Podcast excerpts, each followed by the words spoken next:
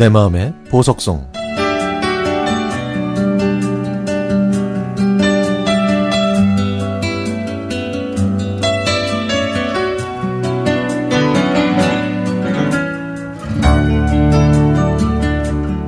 올해 49살인 저에게 얼마 전에 고통스러운 일이 있었습니다. 일요일이라 조금 늦게 일어난 저는 무심코 여러 번 문자를 보고 깜짝 놀랐습니다. 아버지, 운명하셨어. 큰오빠가 보낸 문자였습니다.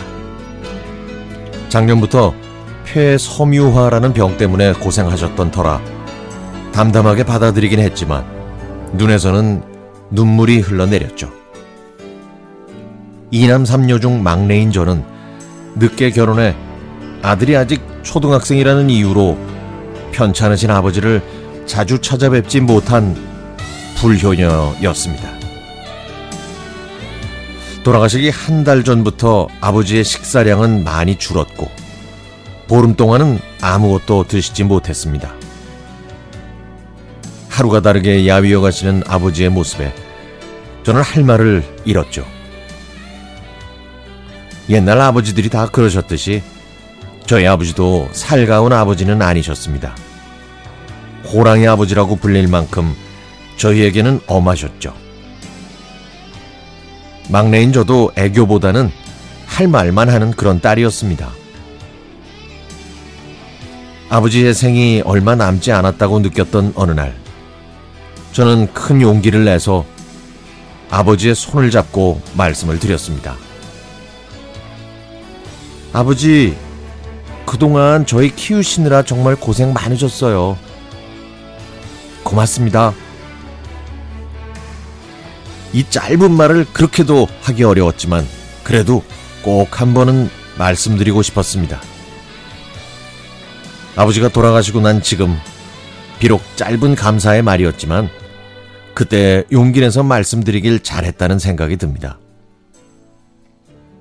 입관식을 하러 가는 발걸음은 무거웠고 문을 열고 들어가니 잠자고 계신 듯 아버지는 수의를 입고 누워 계셨습니다.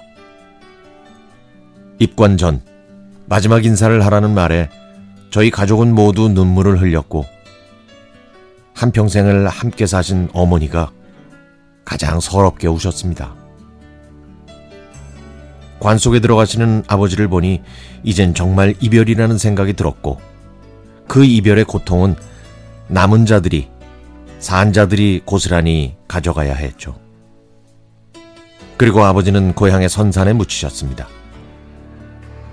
사람이 죽으면 한 줌의 흙으로 돌아간다는 말이 무엇인지 실제로 보고 나니까 세상의 모든 일들이 다 작게 느껴졌습니다.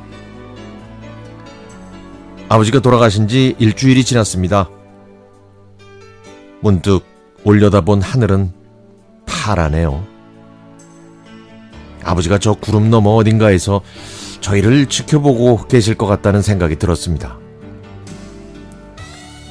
아버지, 그곳에서는 편하게 숨 쉬고 계신 거죠? 그곳에서는 드시고 싶은 거 다 배불리 드시는 거 맞죠? 대답 없는 아버지에게 말을 걸어보면서 생각합니다.